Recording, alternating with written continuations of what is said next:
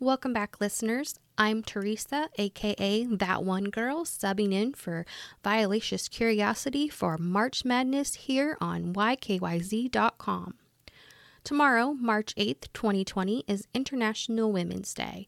This is a global day to celebrate the social, economic, cultural, and political achievements of women.